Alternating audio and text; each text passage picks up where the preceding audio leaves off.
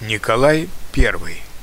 Консерватор на троне. Часть вторая. Русский император Николай I вел аскетический и здоровый образ жизни.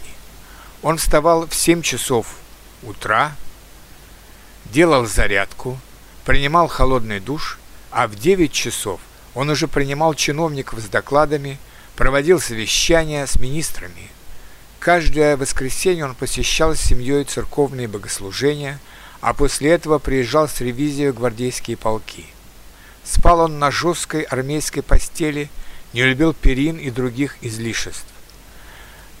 Например, он не курил и практически не пил крепких алкогольных напитков.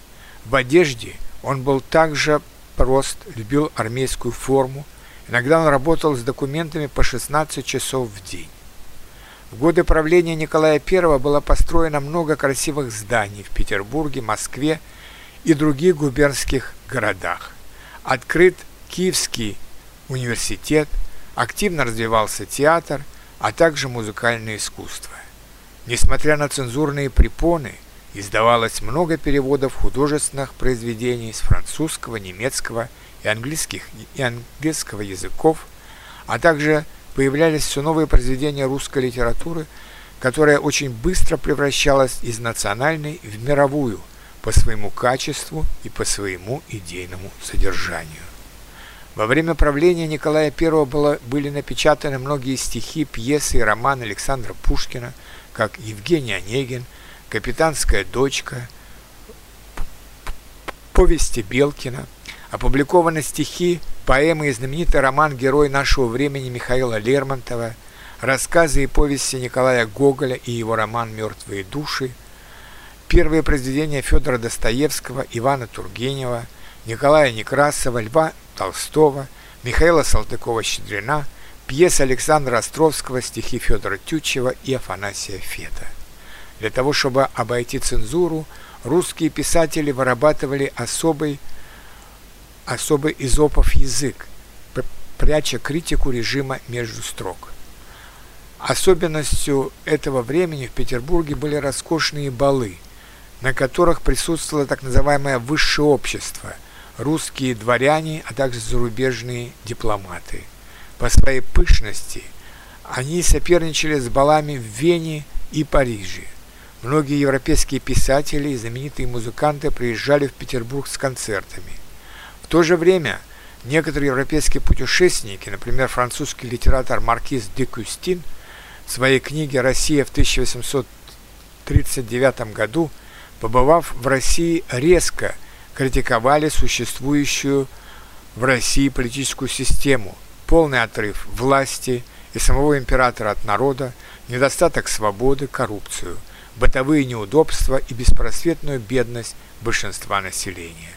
Действительно, пропасть между богатыми и бедными, между дворянами и простыми людьми становилась все глубже. Многие жили на грани нищеты. Об этом написано много произведений русских писателей, например, повесть «Шинель» Николая Гоголя или роман «Бедные люди» Федора Достоевского. Конечно, главным для России оставался крестьянский вопрос.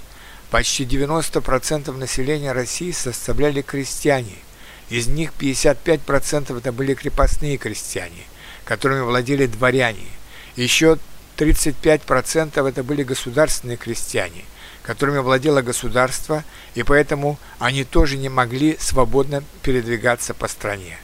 И только около 10% крестьян были свободными.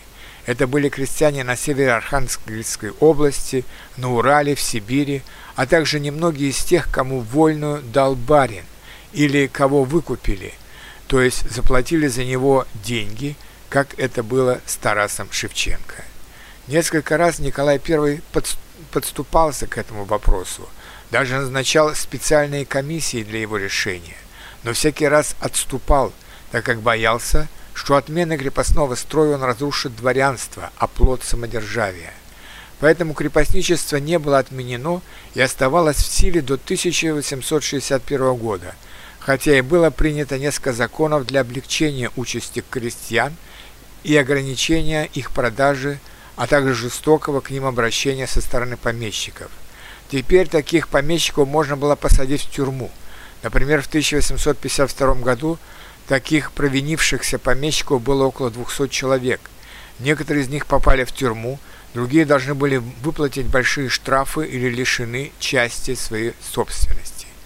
Николай I с юности интересовался инженерным делом. При нем значительно был укреплен Кронштадт, крепость на острове Котлин, в 30 километрах от столицы. Были построены первые железные дороги в России, Санкт-Петербург – Царское село, а также Петербург-Москва. При нем стали возводить первые шоссе, дороги с твердым покрытием, связавшие главные губернские города России с Москвой и Петербургом. При Николае I ускоренно развивалась русская промышленность, например, производство тканей и производство изделий из металла за 30 лет увеличилось в 30 раз. Продолжилось расширение Российской империи за счет новых земель в Средней Азии и на Кавказе.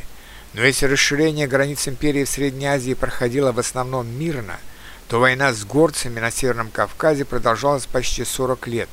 Она началась при Александре I в 1818 году и закончилась только при сыне Николая Александре II в 1864 году. Эта долгая, почти вечная Кавказская война съедала 20% ежегодного бюджета Российской империи. Так, так, армия была любимицей Николая I, но как раз здесь он допустил больше всего ошибок. Он слишком большое внимание уделял внешним атрибутам в войсках, парадам, дисциплине, форме. Он почти не занимался техническим перевооружением армии. Это не так сказывалось на войнах с Персией в 1826-28 годах или с турками в 1828-29 годах, так как эти армии также были технически несовершенны. Но это привело к поражению в Крымской войне 1853-56 годов, когда на стороне Османской империи выступили технически более передовые Англия и Франция, боявшиеся чрезмерного укрепления России в Юго-Восточной Европе и на Кавказе. Устаревший российский парусный флот – ничего не мог сделать с более совершенными паровыми кораблями английской и французской эскадр. Русские ружья и русские пушки также уступали европейским. Очень плохо была организована поставка боеприпасов и продуктов питания в осажденный Севастополь, и поэтому, несмотря на каждодневный героизм русских солдат и офицеров, большая часть Севастополя – и вся западная часть Крымского полуострова были сданы противнику в 1755 году. Говорят, что поражение России в Крымской войне ускорило смерть Николая I. Он умер 18 февраля 1855 года от пневмонии или воспаления легких. В конце января он заболел гриппом, но не хотел сидеть дома, а несколько раз выступал перед войсками перед их отправкой в Крым, в район военных действий – Погода была морозная, ветреная, и его шинель насквозь продувалась ветром, отчего он и заболел пневмонией. По некоторым сведениям, Николай I сознательно не заботился о себе, так как сам хотел поскорее умереть, не вынеся своего позорного поражения в Крымской войне, которую поначалу он не считал серьезной или сложной для такой большой страны, как Россия. Интересную оценку правления Николая I дала фрейлина Анна Тютчева – одна из самых умных женщин своего времени, которая долгое время служила в Зимнем дворце и хорошо знала императора и всю его семью.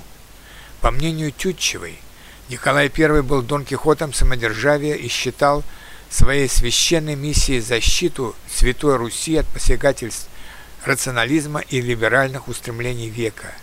И далее она пишет в своем дневнике уже после смерти Николая I – Повсюду вокруг него в Европе под влиянием новых идей зарождался новый мир. Но этот мир индивидуальной свободы и свободного индивидуализма представлялся ему во всех своих проявлениях лишь преступной и чудовищной ересью, которую он был призван побороть и подавить. Подводя итог царства Николая I, Анна Тютчева делает такой вывод.